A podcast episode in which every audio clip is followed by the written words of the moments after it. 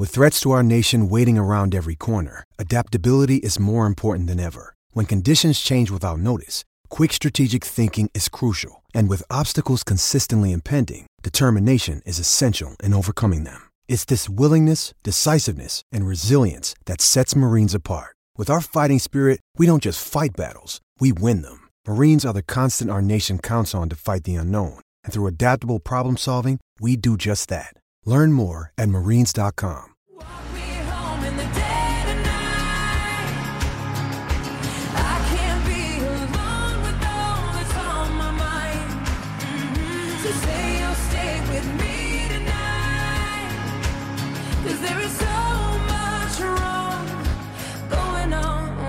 You're listening to the run home with Beeve at the moment. Um, soon to be joined by Kirst, we hope. Um, Kirst, she likes to have a bit of a lion when she's in Paris, and why? Why the hell not? One of the great cities of the world. Who knows what she got up to or how big a night she had last night, as she often does on tour. But uh, it's just Beeve here on the run home. Thanks to MG Motor New Zealand, performance retold with MG4 Electric. Hey, uh, Beeve, do you know what time it is? It's time for our Hino Trucks uh, Rugby World Cup uh, team of the week. Uh, oh, yes. Hino Truck's a better class of truck. All right, some controversy last week. In fact, I got some texts from a few people criticising some of my selections, but uh, let's see how well, I go the Chileans. Yeah, the Chilean. All those Chileans I you thought the Chilean, the I thought 15. the Chilean hooker was outstanding, uh, and he made several much more smarter than me pundits uh, team of the week. So uh, at the front row, I've got Eroni Mawi, who played for Fiji. Of course, he was excellent. Uh, Sam Matavesi, who was the uh, starting hooker, and Tadhg, Yes. Tadhg Furlong. Uh, from the Irish is uh, my other prop forward. Uh, on the uh, in the second row, I've got Tug Tug Tug Burney, uh, Tug Burn, sorry, who played. Ty, Ty. Beirne. Yep, there you go. You got it. Um, and Theo McFarland, who played for Samoa. He was excellent, actually. Very, very good player. Don't know much about him. Never heard of him before, but he was excellent, B. Very, very good in the lineup. Uh, this will be controversial, and I know you won't agree with it, but he had the most turnovers of any player in the tournament uh, in round two. Manuel Ardao, who played six for Uruguay against France. He wore headgear. He was excellent. Most turnovers out of any player in week two of the tournament. Uh, and my seven was Levani Botia from uh, Fiji. He is Ah, beautiful. What, what beautiful. an absolute player that guy is. My goodness. Um, if he doesn't already get paid a lot of money, he's going to after this tournament. Uh, and my number eight, uh, and I don't know about you, Beef, but I wonder if the All Blacks couldn't do with this bloke because he's played a couple of test matches for them. His name's Vaea Fifita. Played for Tonga. He was excellent against uh, in, in their game against Ireland. Uh, at number eight, I thought he was very, very good. Uh, my halfback, well, you'll be pleased with this. It's Cam Roigard. There was no other halfback that came close to him during the week. Johnny Sexton at 10, he was very, very good, broke the record for most points for Ireland uh, in Test match rugby. And just just pipping Leicester Anuku was uh, Mapimpi from South Africa Beef. I, I, I, um, I flipped a coin. Heads for Leicester, tails for Mapimpi. So I went for Mapimpi, landed tails. Uh, no doubt about this one. Josua Tuisova at 12 Yes. and his and his mate, who was the only uh, person to back it up with a spot in week two, Waisea Nayacalevu from Fiji as well. That 12-13 combo, one of the best in the competition. On the wing, the Welsh winger Louis Rees-Zammit uh, from Wales, he was very very good. And one of the Manu Samoan players has also made the side, Duncan Ua, who played fullback uh, for Samoa. I thought he was very very good as well. So that is. I guess it's, it's Brad's run home uh, Rugby World Cup team of the week. Thanks to Hino Trucks, a better class of truck to make your working life easier. Visit hino.co.nz. Um, another, I had to put in a few controversial selections, Beef, just to give you something to complain to me about. Yeah, well, I'm actually gonna I'm actually gonna rock you as far as who I'm gonna complain about, and uh, and and I don't complain about this one easy because uh, you know I'm a big fan of I know the kid uh, personally, and uh, Cam Roigard, although he played brilliantly, The Fijian halfback, you're going to say? I thought there is no way you could have a World Cup 15 this week without Simione Kuruvoli, who kicked Fiji to a 69 year first against the Wallabies. He was phenomenal. His box kicking was. was. outstanding. He controlled the game, and Cam he beats Cam simply because of opposition and quality of. It's interesting. Uh, so, so in the research I did, Beef, um, I looked Yes. at ten teams of the of the week um, and did a bit of research myself. Cam Roigard made five of them, and the Fijian uh, fell. So there was a it was split down the middle, and I guess my New Zealand uh, patch and the fact that I think Cam Roigard is a really nice bloke and a very, very good player. Uh, I chucked him in Oh. the team. So, uh, Absolutely yeah. no issues. Yeah, but Uh, you're right. The yeah. Fijian player was sensational. He had a brilliant, brilliant performance. All the Fijians you got on board actually really took the eye. Um, interesting enough, especially with your passion towards them, still no English players make it. Um, There is no passion me. towards the English team in this man's veins. Absolutely Let me shocks me. Uh, that was brilliant, Brad. I appreciate your team of the week, as I do every week. Uh, something to poke holes in from my point of view. Uh, the run home Rugby World Cup update. Inside the camps we go, and what better camp to go inside as far as entertainment? The Wallabies and Eddie Jones. Yeah, it was a really funny sort of game. You know, against Fiji, you usually get um, counter attacked against, but you know they scored one try from an innocuous box kick, um, and we were able to defend them pretty well. But physically, they dominated us on the game line, um, and I've never seen the Fijian side probably just stick at that game as tightly as they did.